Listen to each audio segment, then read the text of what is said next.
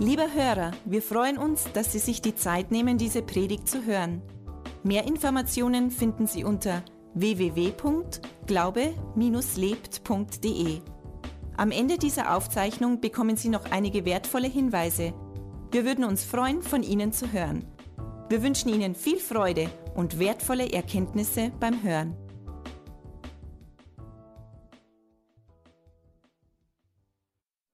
Amen. Äh, wir haben eine ganz tolle Serie zurzeit. Die Serie heißt Gesegnet.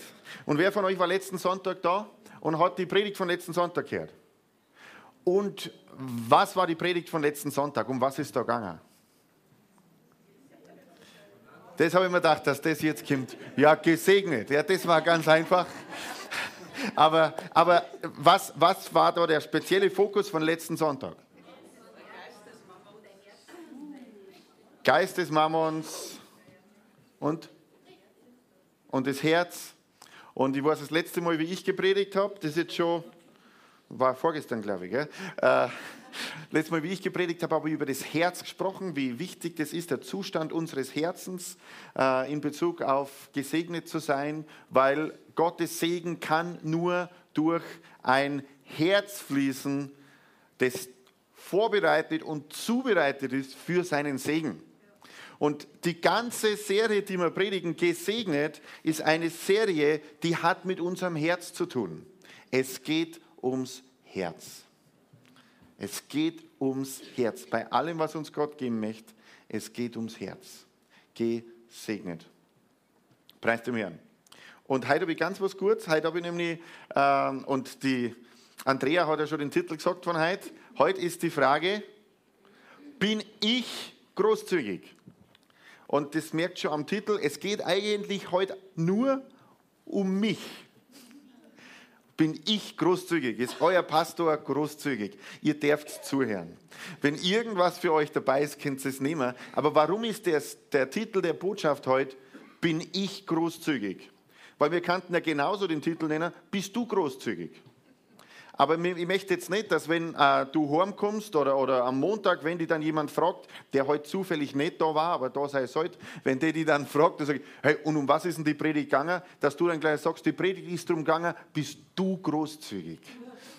Na, sondern wir beantworten es dann mit dem, hey, bin ich großzügig? Das ist der Titel der Botschaft heute.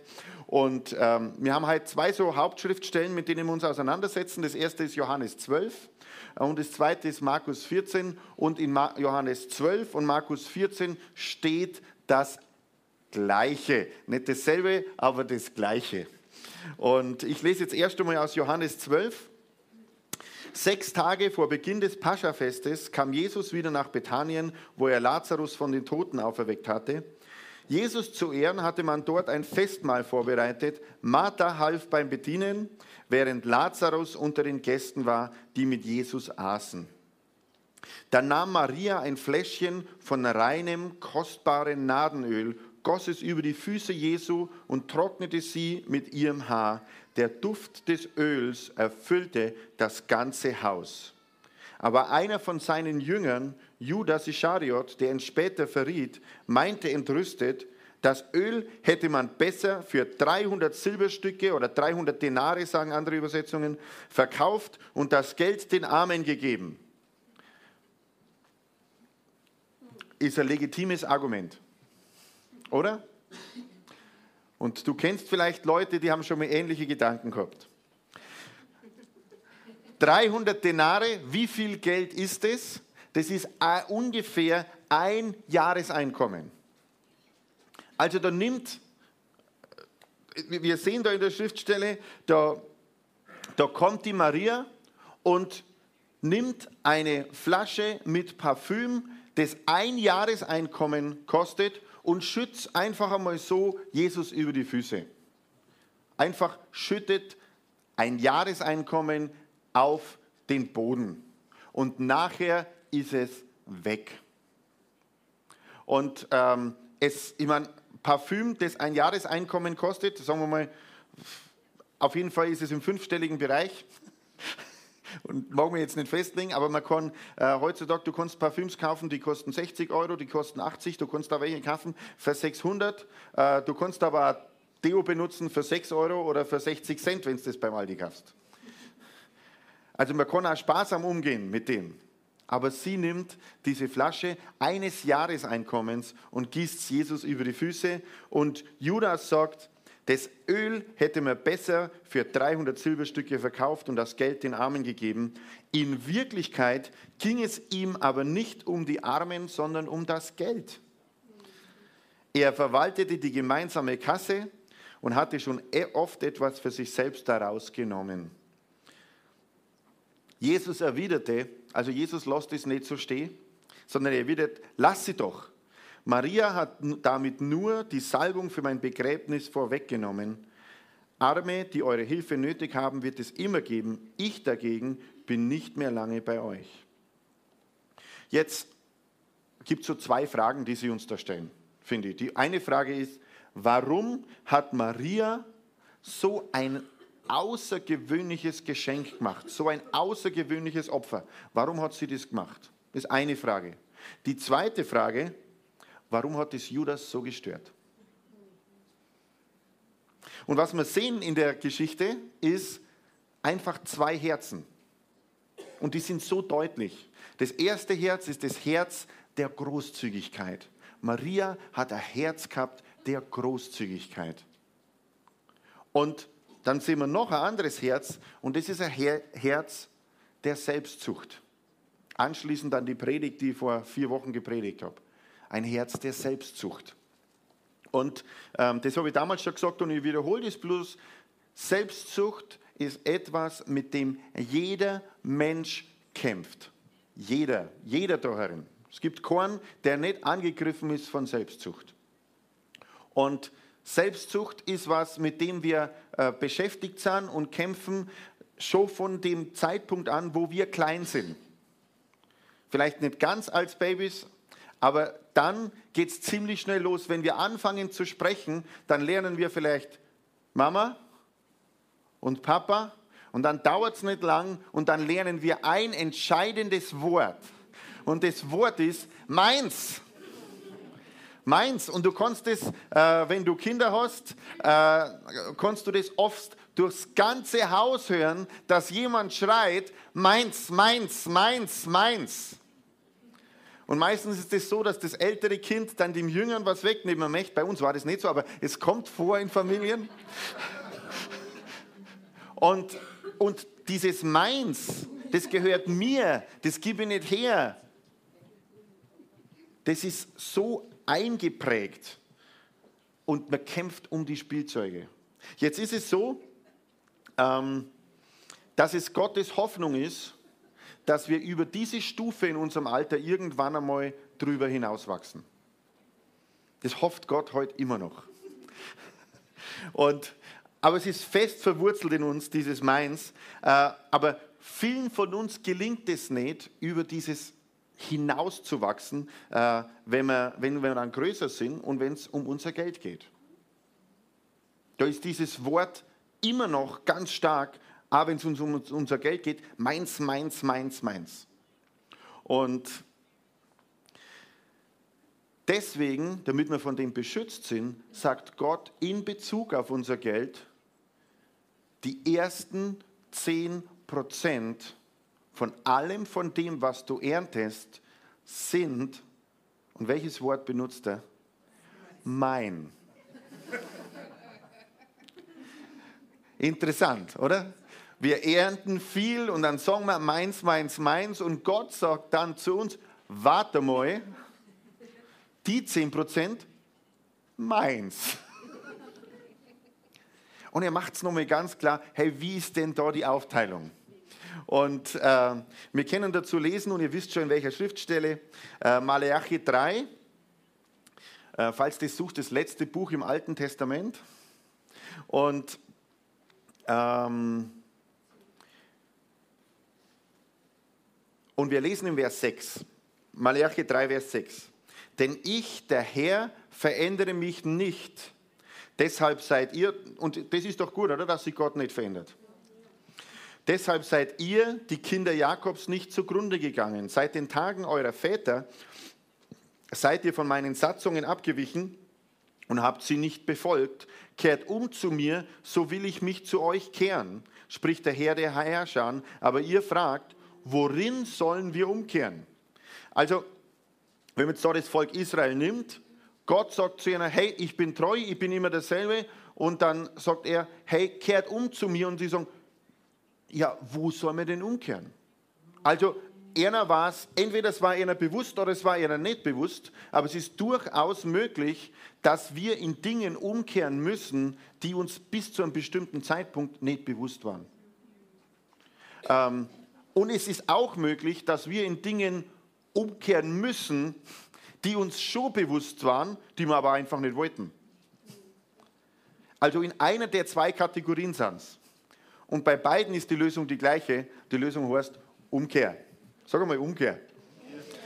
Du darfst da lächeln dabei, kostet auch nicht mehr. Umkehr. Okay. Und ich lese dann weiter. Worin sollen wir umkehren? Dann heißt es im Vers 8, darf ein Mensch Gott berauben, wie ihr mich beraubt? Aber ihr fragt, worin haben wir dich beraubt? In den Zehnten und den Abgaben. Mit dem Fluch seid ihr verflucht worden, denn ihr habt mich beraubt, ihr das ganze Volk bringt den Zehnten ganz in das Vorratshaus, damit Speise in meinem Haus sei, und prüft mich doch, dadurch spricht der Herr der Herrscher, ob ich euch nicht die Fenster des Himmels öffnen und euch Segen in überreicher Fülle herabschütten werde. Was für eine starke Schriftstelle. Worin soll man umkehren? Und er sagte, indem, dass ihr mich beraubt, weil diese 10% sind meins sagt Gott, die kehren euch nicht und wenn ihr die nehmt und nicht mir gibt und nicht ins Vorratshaus bringt, dann beraubt ihr mich. Und dann wird Gott an der Stelle ganz drastisch und sagt, mit dem Fluch seid ihr verflucht, denn ihr habt mich beraubt, ihr das ganze Volk. Über Fluch kann man jetzt das eine sagen oder das andere sagen. Eins ist klar in der Schriftstelle, dass wenn wir Gott nicht das geben, was ihm gehört, haben wir auf jeden Fall keinen Segen. Können wir uns da einigen. Wir haben keinen Segen, wenn wir in dem Bereich Gott nicht gehorsam sind. Ähm, und ganz ehrlich, wenn der Segen Gottes nicht auf dem Bereich unseres Lebens ist, ob das jetzt da steht oder nicht, dann ist es eh wie ein Fluch. Wir wollen den Segen Gottes in unseren, in den Dingen haben, die Gott uns gegeben hat. Jetzt Gott sagt in Bezug auf, dieses, auf, auf unsere Finanzen, die ersten 10 Prozent davon sind mein. Und nur damit es da keine Verwirrung gibt, du hast zwei Möglichkeiten, was du mit diesen 10 Prozent machst. Von allem von dem, was du erntest, du hast zwei Möglichkeiten, was du damit machst. Die eine Möglichkeit ist, du bringst es in Gänze ins Vorratshaus, in die lokale Gemeinde. Das ist die eine Möglichkeit, die du hast. Die zweite Möglichkeit, die du hast, ist, du bestiehlst einfach Gott. Und jeder kann sich frei entscheiden. Denn es war uns nicht von Anfang an, es gehört Gott. Jetzt, wenn wir nochmal anschauen, was sagt Judas? Judas hat gesagt, hey, warum ist das nicht verkauft worden äh, und warum hat man das nicht äh, den Armen gegeben? Aber wir sehen ja da das Motiv, das Judas hat. Ne, was, das steht ja zum Glück gleich drin über das Motiv. Ähm, und er sagt, es ist ja gegangen um das Geld und seine Herzenshaltung hat sich offenbart.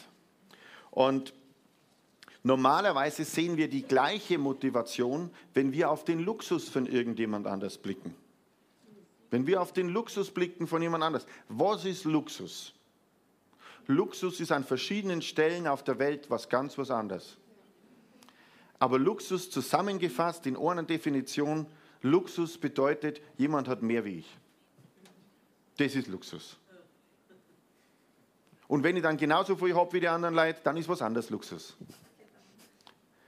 Aber, und jedes Mal, wenn ich konfrontiert bin mit dem, dass jemand anders mehr hat wie ich, dann ist es eine super Möglichkeit, ähm, dass sich mein Herz offenbart, was da eigentlich drin ist. Jedes Mal ist das ein Check. In manchen Ländern ist so, der andere hat ein schönes Fahrrad, in manchen Ländern ist so, der andere hat ein schönes Auto, in anderen Ländern ist so, der andere hat ein schönes Haus, was auch immer. Aber Luxus ist, wenn andere mehr haben wie ich. Ähm, und ich möchte euch eine Geschichte erzählen. Eine Geschichte, ein Pastor fährt mit einem seiner, äh, mit einem von den Leuten, die in der Gemeinde sind, fahren die mit dem Auto und sind halt so mit dem Auto unterwegs und dann fahren sie an einem Haus vorbei und das ist wirklich ein Riesenhaus. Und dann sagt zu der eine, sagt zu der, der Mitarbeiter vom Pastor, schaut ihn dann so und sagt, wow, was für ein Haus. Was für ein Haus. Und dann sagt er, ja, das ist der, dem das Haus kehrt, der geht bei uns in die Gemeinde. Der geht bei uns in die Gemeinde. Ah, dann sollte er das Haus aber nicht haben. Der sollte lieber das Haus verkaufen und sollte das Geld ins Reich Gottes investieren. Der sollte das Geld lieber die Armen geben. Und ist eine wahre Geschichte. Und der Pastor ähm, sagt dann einmal eine ganze Zeit nichts. Bewunderung von mir dem Pastor gegenüber. Er hat dann eine ganze Zeit nichts gesagt. Ne, wir lernen nie aus. Er sagt die ganze Zeit nichts und nach einer Zeit sagt er dann zu dem, sagt er, gell, die Armen sind dir eigentlich egal. Und sagt er, warum sind mir die Armen egal? Du hast doch auch ein Haus.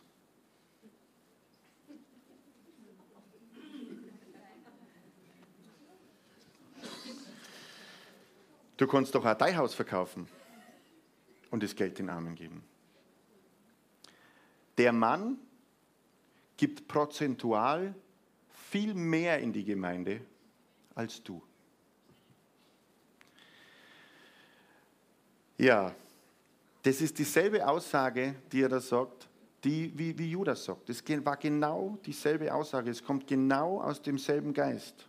Und es ist interessant, dass man oft einen Plan hat für andere Menschen, die mehr haben als man selber, was sie nicht alles machen sollten mit dem Geld, aber nicht bereit ist, mit unserem eigenen Geld genau das zu machen, was wir den anderen empfehlen würden, dass sie tun sollen.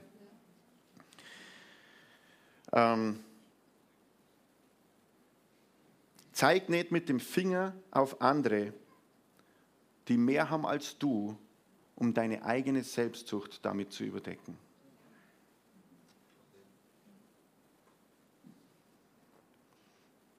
Spannend. Selah, gell, das gibt es in der Selah, das Wort, das kannst du immer wieder mal lesen in die Psalmen, wenn da ist dann immer so eine mächtige Aussage und dann ist einmal so, okay, kurze Verdauungspause. Das heißt Selah.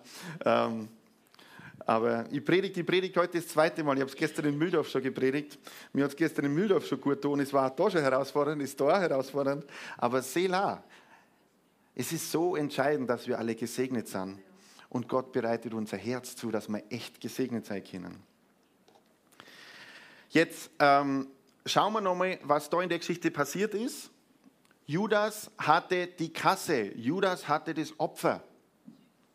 Und Jesus war im Reisedienst, das heißt, er ist gezogen von einem Ort an den anderen Ort und die Menschen haben, und er hat gepredigt vom Reich Gottes und die Menschen haben investiert in seinen Dienst. Sie haben ihm Geld gegeben, dass er diesen Reisedienst machen kann, dass seine Jünger was zum Essen haben, dass er äh, einen Platz gehabt hat zum Schlafen, einfach, dass sein Dienst finanziert war. Und dann hat es dieses, dieses, diesen Opferkasten gegeben oder die Kasse, dieses, dieses Opfer, das da war. Und ähm, sie haben dann das genommen und er hat's, Judas hat das halt verwaltet. Ähm, und jetzt, Judas, können wir ja lesen, hat Geld aus dem Opfer genommen. Und ganz ehrlich, da, da steht jetzt das Opfer. Und ich kann mir nicht vorstellen, dass bei uns in Trostberg irgendjemand einfach Geld aus dem Opfer nimmt. Das kann ich mir überhaupt nicht vorstellen. Ja, oder in Mühldorf. Oder in Erding. Ich kann es mir nicht vorstellen. Oder weil jetzt hier da sitzt äh, in Altötting, kann ich mir es auch nicht vorstellen. Ich kann mir das nicht vorstellen, dass jemand Geld aus dem Opfer nimmt. Von uns. Kann ich mir überhaupt nicht vorstellen. Ich kann mir nicht vorstellen, dass jemand aus dem Geld, das fürs Reich Gottes da ist, einfach was rausnimmt. Kann ich mir nicht vorstellen. Ich kann mir nicht, oder? Ich kann mir nicht vorstellen, dass jemand von dem Geld, das Gott gehört, also das da im Opferkorb ist, oder das da im Opferkorb sein sollte, jemand was wegnimmt. Kann man nicht vorstellen, dass irgendjemand das Geld Gott vorenthält, das da drin sein sollte. Amen. Weil ob ich was rausnehme, was da drin ist, oder was nicht reingebe, was Gott kehrt, was drin sein sollte, ist genau dasselbe. Amen. Amen. Und ich sage es euch, ich kann es mir nicht vorstellen und ich will es mir auch nicht vorstellen. Halleluja. Ist es nicht interessant, was in unserem Denken passiert? Solange wir sagen, ja, das ist das Geld da vorne und wir nehmen es raus, ist das alles so weit weg von mir. Aber das ganze Geld gehört Gott. Die ganzen 10% von jedem von uns kehren Gott. Und das ist das Geld, das dem Reich Gottes gehört und zur Verfügung steht.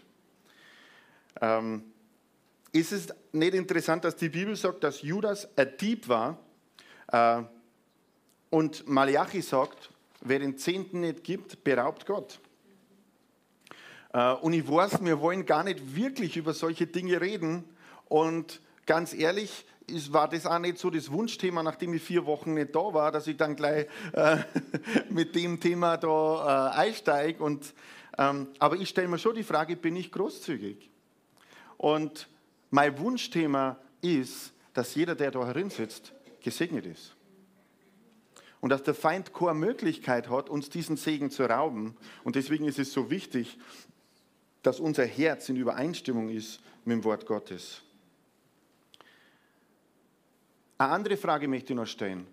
Wer hat denn Judas die Verwaltung über diesen Opferstock gegeben? Wer war das? Wer war der Leiter von der Gruppe? Jesus war der Leiter von der Gruppe und er gibt den Opferstock Agrat Judas, von dem er gewusst hat, wie es mit ihm weitergeht. Meine, und wir glauben ja, Jesus ist ein guter Leiter, oder?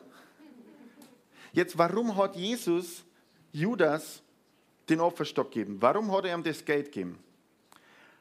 Weil Gott uns Gelegenheiten geben möchte, in den Bereichen, in denen wir schwach sind, zu wachsen. Er hat ihm das anvertraut, damit Judas gute, richtige, positive Entscheidungen treffen kann. Warum? Weil es ist nicht so, dass es, und im 1. Korinther 10, 13, ich lese schnell vor, oder ihr könnt es da noch mitlesen, 1. Korinther 10, Vers 13, was euren Glauben bisher an Prüfungen zugemutet wurde, überstieg nicht eure Kraft. Gott steht zu euch, er lässt nicht zu, dass die Versuchung größer ist, als ihr es ertragen könnt. Wenn euer Glaube auf die Probe gestellt wird, schafft Gott auch die Möglichkeit, sie zu bestehen. Es gibt keine Versuchung, keine Probe, die über uns kommt, die wir nicht bestehen können. Judas hätte es bestehen können und er hätte wachsen können und er hätte Treue erweisen können und vielleicht ist das Versagen nachher, dass er Jesus verraten hat, schon entstanden in das Versagen in den kleinen Dingen treu zu sein. Gott vertraut uns Dinge an, auch in Bereichen, in denen wir schwach sind, dass wir da wachsen können. Wenn er uns nur Dinge anvertrauen würde in Bereichen, wo wir stark sind, ganz ehrlich, dann hätte er uns nicht viel anzuvertrauen. Amen. Also bei mir ist es zumindest so.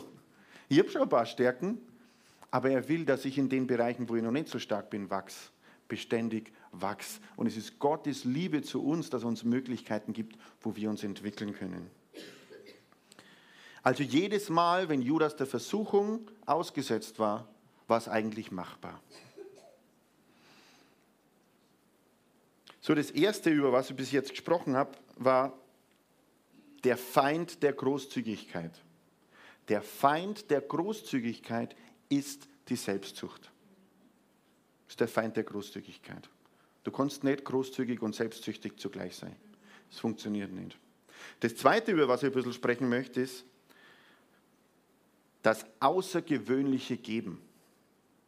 Das außergewöhnliche Geben. Es gibt drei Ebenen des Gebens in der Bibel so eine Grundebene, dann der nächst, die nächstgrößere Ebene und dann die große Ebene.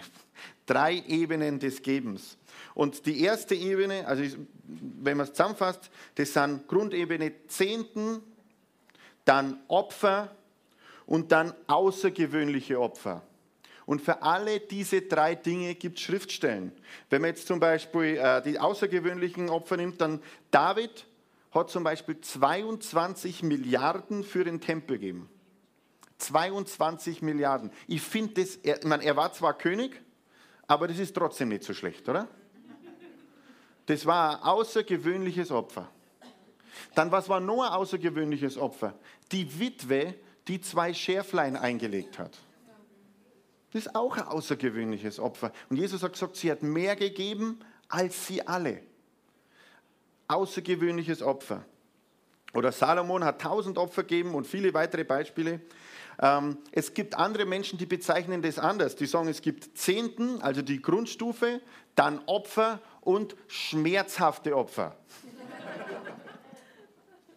und ähm, ich habe in meinem Leben schon viele schmerzhafte Opfer gegeben. Ähm, aber ich möchte euch ganz kurz von meinem ersten schmerzhaften Opfer erzählen. Das erste Mal, wo Gott mir die Gelegenheit gegeben hat, zumindest so, dass ich es mitgekriegt habe, dass ich ein schmerzhaftes Opfer gibt. Und wir waren auf einer Konferenz und die Konferenz, die war mir total wichtig. Und ähm, ich habe mir vorgenommen gehabt, so wie es im Wort steht, man soll sich im Herzen was vornehmen. Und ich habe mir für diese Konferenz vorgenommen, dass ich das bestmögliche Opfer an dieser Konferenz gebe, das ich geben kann. Und ich habe extra gespart auf das Opfer, dass ich so richtig gutes Opfer geben kann und Gott wirklich auch so als Art Lobpreis meine Liebe zeigen kann, auch in dem, wie ich da geben kann. Und meinen ganzen Glauben zusammengenommen. Und das war damals ein dreistelliger Betrag, aber es war wirklich ein, äh, äh, eine Riesengeschichte. Wir haben gar nicht viel Geld gehabt.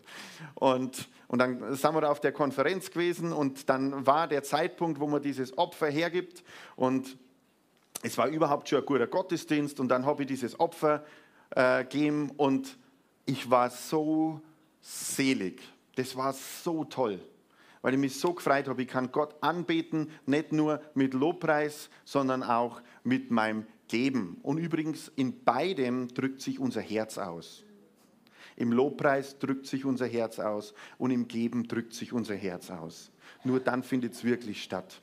Und dann habe ich das gegeben und ich war so selig und ich war so glücklich und es war äh, äh, super Gottesdienst, tolle Atmosphäre und dann ist es ein bisschen weitergegangen und auf einmal steht jemand auf und hat einen Eindruck vom Herrn und geht nach vorne und nimmt das Mikrofon und dann hat er gesagt, ich habe den Eindruck von Gott, dass einige hier in der Versammlung sind, von denen Gott möchte, dass ihr das, was ihr gegeben habt, nochmal verdoppelt. Und ich habe das gehört und mein erster Gedanke war, hoffentlich bin das nicht ich. Hoffentlich bin das nicht ich, weil ich habe schon meinen ganzen Glauben genommen gehabt. Und ich war schon an dem Punkt, wo ich mir gedacht habe, oh Mann, oh Mann. Uh, okay, und das war aber mein erster Gedanke. Und dann ist ein bisschen Zeit vergangen und dann hat der Heilige Geist gesagt, dann kannst du über das vorherige Opfer nicht so begeistert gewesen sein, oder? Und man dachte, hm, stimmt. Und es war wirklich für mich. Hat der Geist gesagt, dich betrifft es. Aber mein ganzes Geld war schon raus aus dem Geldbeutel, war nichts mehr da. Und dann habe ich ein Versprechen ausgefüllt. Ich habe mich entschieden, ich habe ein bisschen hin und her, muss ich ehrlich sein, ein bisschen her. Das hat bestimmt so zwei Minuten dauert, aber zwei Minuten können eine Ewigkeit sein.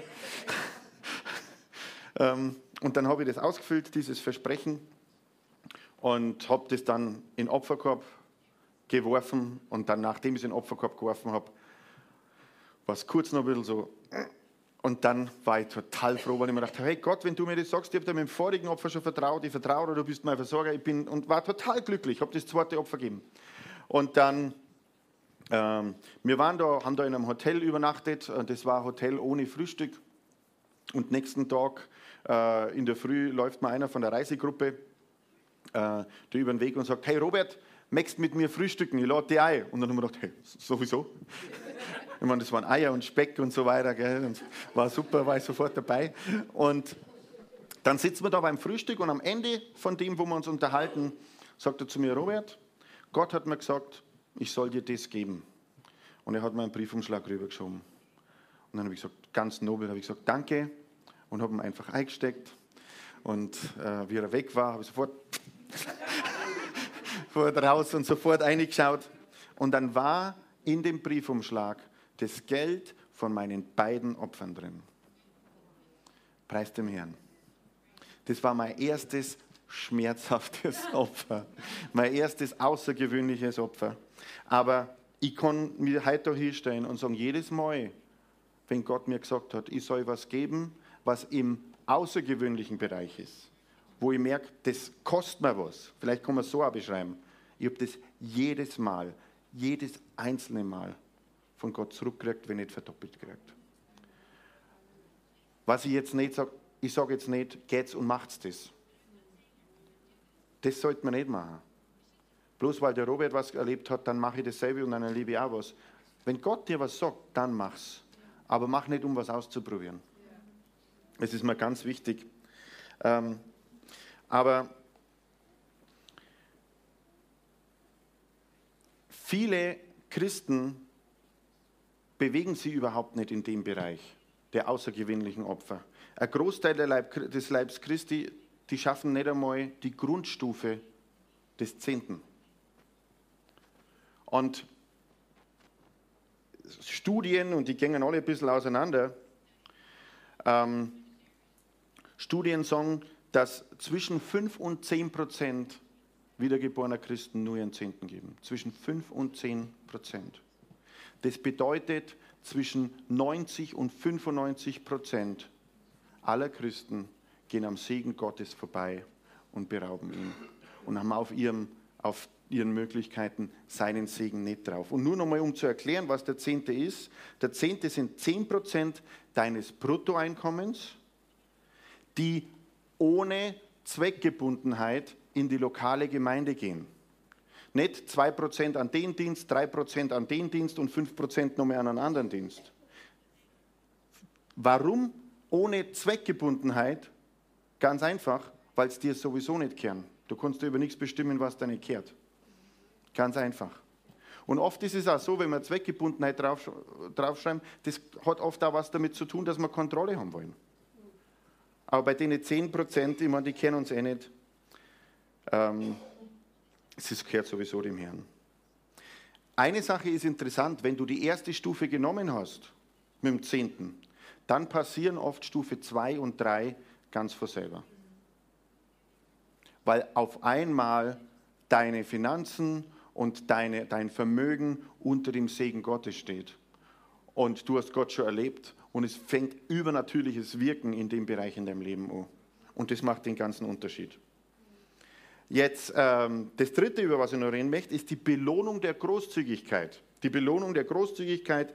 Markus 14, Vers 9.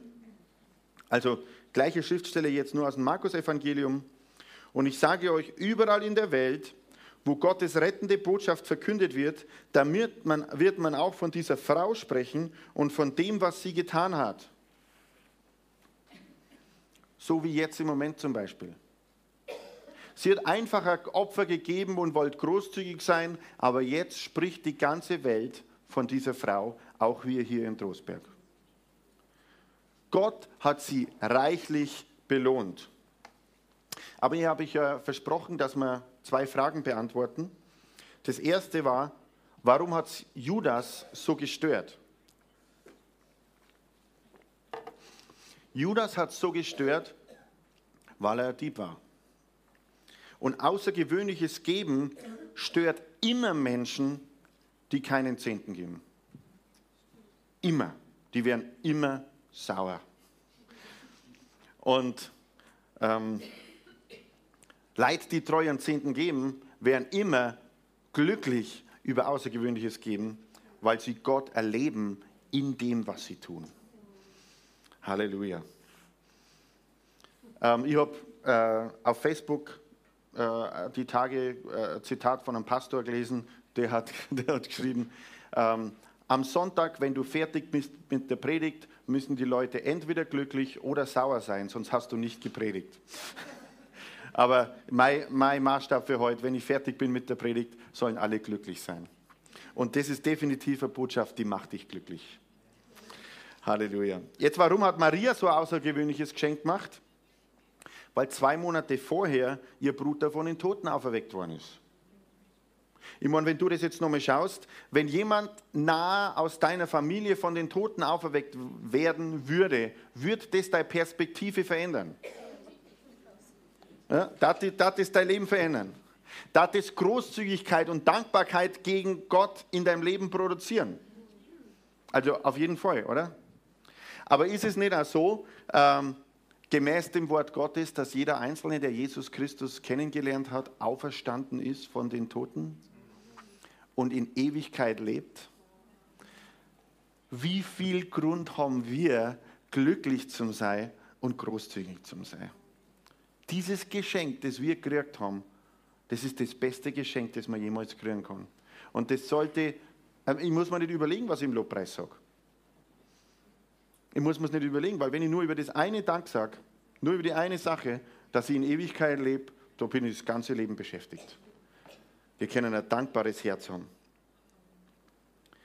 Jetzt, die Frau, also Maria, hat die Gabe Jesus gegeben, einfach nur, weil es großzügig sein wollte. Und er hat dann gesagt, du hast mich gesalbt für mein Begräbnis.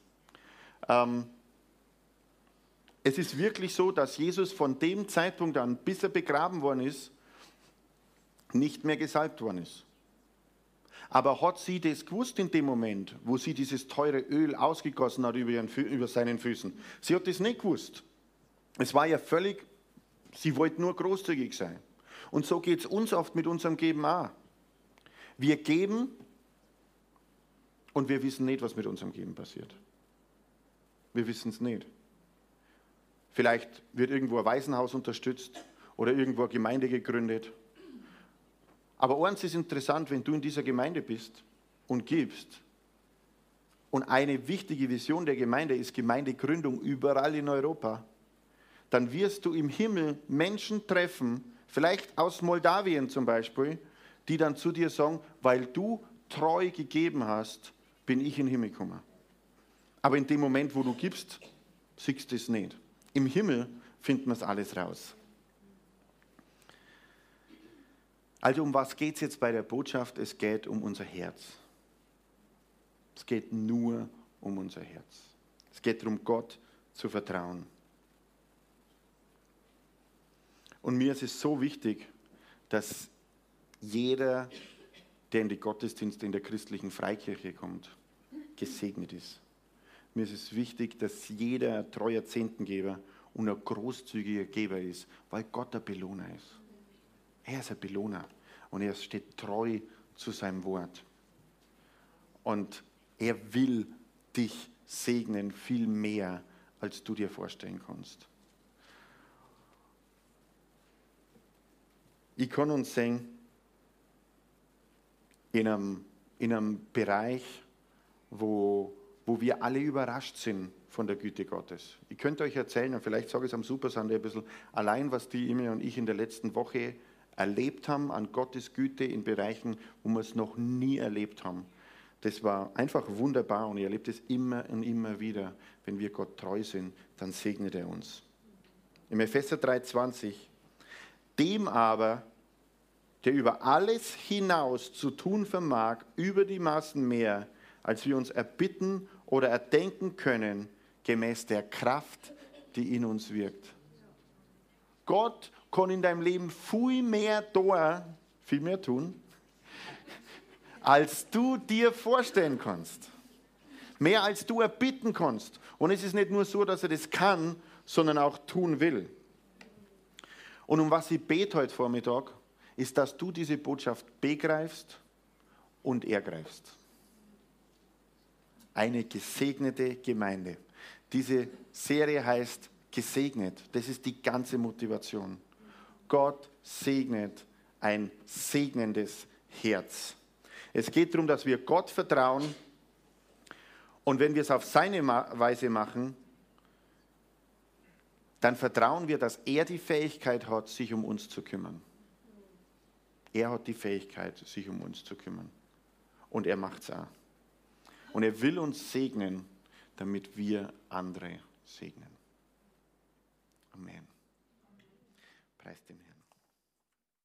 Lieber Hörer, wenn Sie dieses Gebet von ganzem Herzen mitgebetet haben, beginnt für Sie ein neues Leben. Wir würden uns sehr freuen, wenn Sie Kontakt mit uns aufnehmen und uns davon wissen lassen. Kontaktinfos finden Sie unter www.glaube-lebt.de. Wir wünschen Ihnen Gottes Segen.